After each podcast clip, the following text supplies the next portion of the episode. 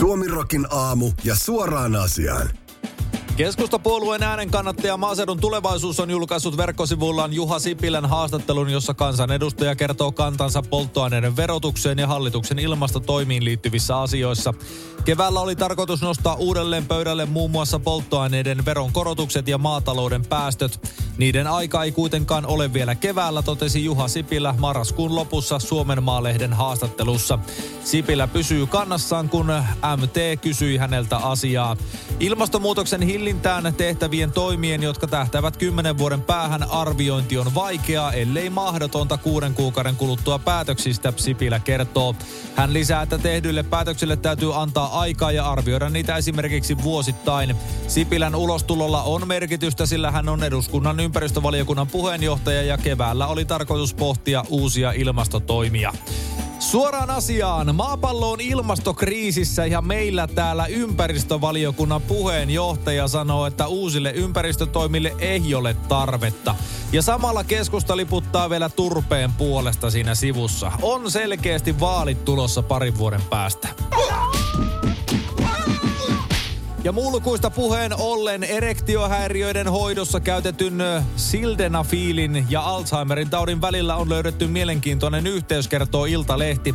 Vaikka yhteys näyttää tämän yhden tutkimuksen mukaan olevan olemassa, se ei vielä tarkoita sitä, että sildenafiilia syömällä voisi ehkäistä tai hoitaa Alzheimerin tautia, mutta tutkimukset on käynnissä. Sildenafiili on tunnettu erityisesti niin sanottuna sinisenä pillerinä, joka patentoitiin erektiohäiriölääkkeeksi vuonna tuhatyhdeksänsataayhdeksänkymmentäkuusi. Alun perin yhdistä kehitettiin verenpainelääkkeeksi ja myös tiettyjen sydänvaivojen hoitoon. Kun lääke testattiin ihmisillä, tässä tarkoituksessa saatu hyöty ei kuitenkaan ollut merkittävä. Sen sijaan lääkkeen käyttäjillä havaittiin kiinnostava toinen vaikutus. Sildenafiiliä käyttäneet miehet raportoivat erektionsa parantuneen huomattavasti lääkkeen käytön aikana.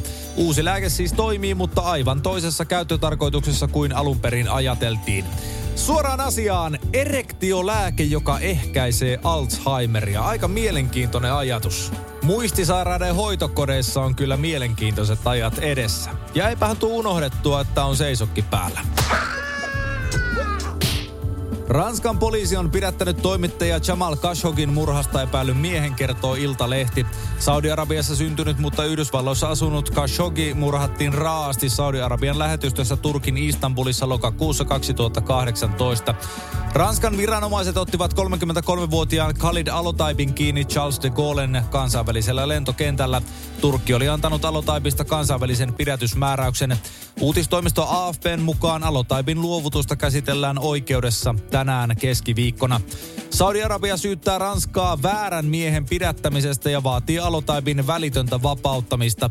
Saudi-Arabian Pariisin suurlähetystö ilmoittaa, että pidätetyllä ei ole mitään tekemistä tapauksen kanssa. Khalid Alotaibi on Saudi-Arabian kuninkaallisen vartioston ex-jäsen, joka on niin Yhdysvaltain kuin Britannian pakotelistalla osallisuudestaan Khashoggin murhaan. Myös Y K on omassa raportissaan maininnut Alotaibin osalliseksi murhaan. Suoraan asiaan, voiko olla enää syyllisempää elettä kuin se, että kun joku otetaan kiinni murhasta, niin tullaan siihen viereen huutamaan, että hähähä, on muuten väärä äijä teillä siinä kiinni, on muuten väär, väärä tyyppi, on muuten tässä. Ei taida Saudella olla ihan puhtaat jauhot pussissa. Daily Mail kertoo kansainvälisestä tutkimuksesta, jossa mitattiin kaksikymmentäkolme eri maan asukkaiden humalahakuista juomista. Suomessa asiasta kertoo Verkkouutiset. Humalahakuisessa juomisessa Australia on maailman ykkönen, Tanska on kakkonen ja Suomi kolmas. Listan loppupäässä puolestaan ovat Meksiko, Uusi-Seelanti, Romania ja Saksa. Keskiverto suomalaisen todettiin juovan itsensä juovuksiin kaksikymmentäkolme pilkku kahdeksan kertaa vuodessa, kun Australiassa luku oli kaksikymmentäkuusi pilkku seitsemän. Myös kakkosena olevassa Tanskassa luku on kaksikymmentäkolme pilkku kahdeksan. Juopuminen tutkimuksessa määriteltiin tilaksi, jossa olet juonut niin paljon, että fyysiset ja henkiset kykysi ovat heikentyneet niin, että se on vaikuttanut tasapainoosi kautta puheeseesi. Olet kyvytön keskittymään asioihin selvästi ja puheesi ja käytöksesi ovat selvästi erilaisia niin niiden ihmisten silmissä, jotka tuntevat sinut.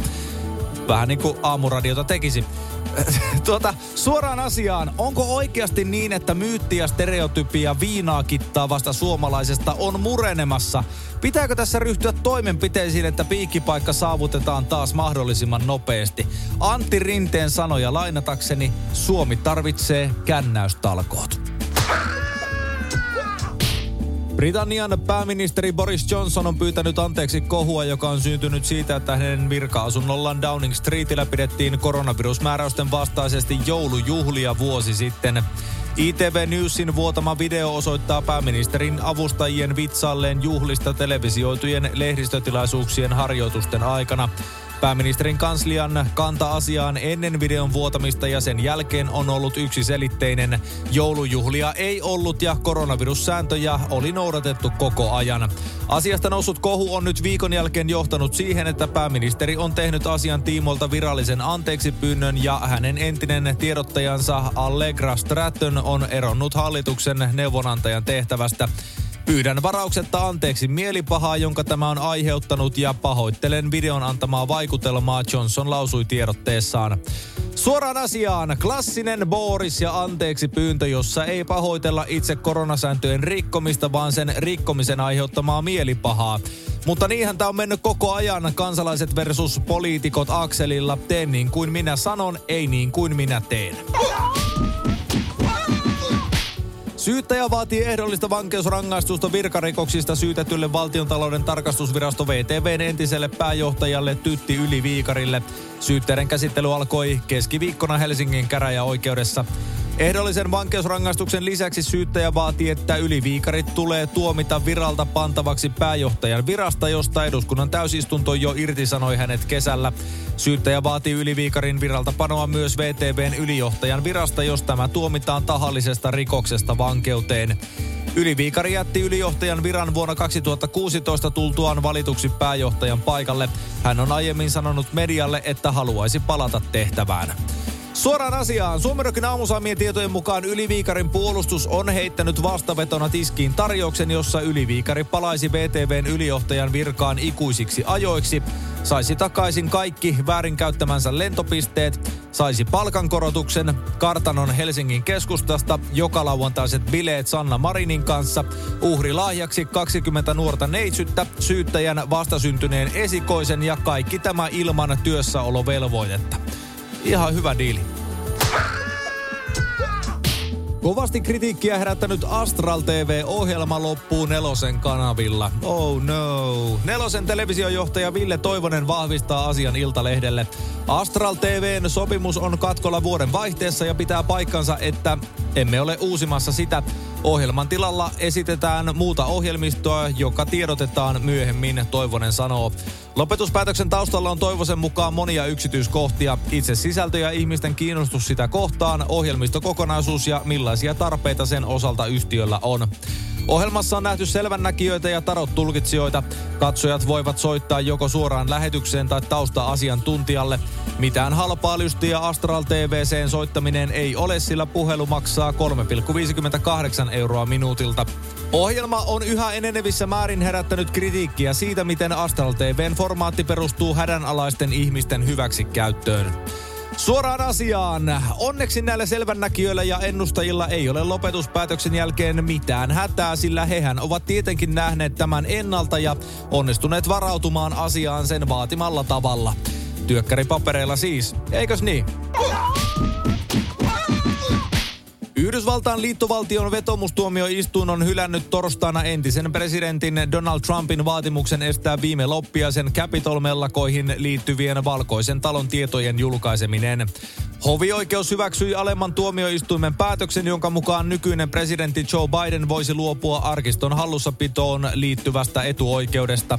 Tämän myötä tietoja voitaisiin luovuttaa Trumpin kannattajien väkivaltaa tutkivalle kongressin paneelille. Trump, jota on syytetty hyökkäyksen lietsomisesta Yhdysvaltain kongressia vastaan, on yrittänyt käyttää entisen presidentin etuoikeuttaan salatakseen hyökkäykseen mahdollisesti liittyvät asiakirjat sekä puhelinluettelot. Tuomioistuimen mukaan presidentti Biden on katsonut, että asiakirjojen paljastaminen olisi kansakunnan etujen mukaista.